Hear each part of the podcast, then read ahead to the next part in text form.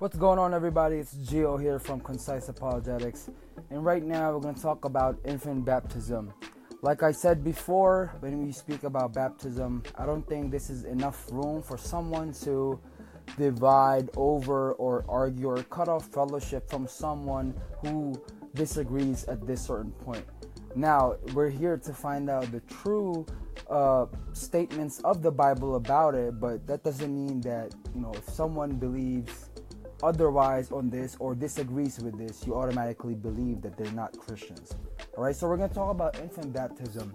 And, you know, some Christians say infant baptism is just like the Old Testament circumcision.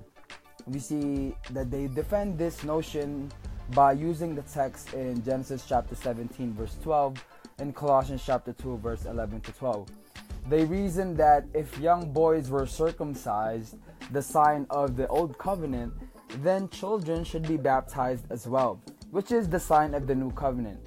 So, you know, household baptisms in the New Testaments must have included infants as well. We see that in Acts chapter 16, verse 33. Jesus himself blessed the children and said that to such belong the kingdom. So, that's the argument of the people who believe in infant baptism. So, a lot of people that you know follow the Reformed tradition and the Presbyterian tradition agree at this point. Now, other Christians, including myself, including people who um, are Anabaptists, uh, hold to the Anabaptist belief where it is a believer's baptism, disagree with this view. Why? We see that in the biblical pattern, a person gets baptized following conversion. We see that in Acts chapter 2, verse 37 to 41, and many other scriptures. So, also, we see that no household ba- baptism specifies the presence of infants.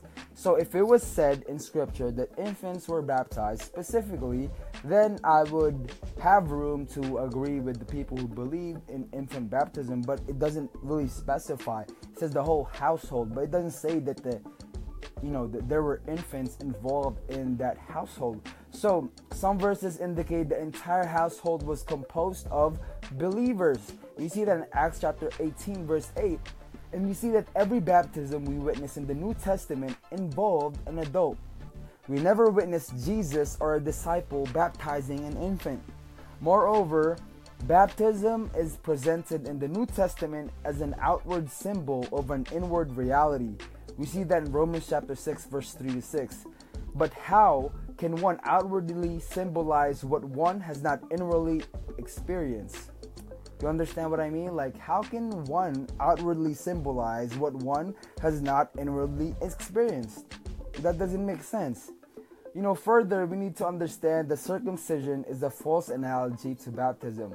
For circumcision was only for young boys, whereas baptism is for boys and girls.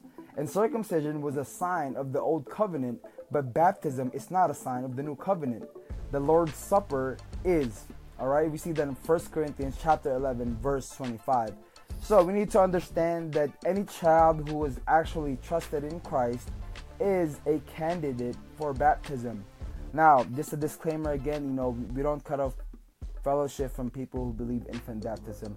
It is um, very important, but it's not like you know it's not something that up one should divide over right? So until next time in concise apologetics if you have any other questions feel free to contact me.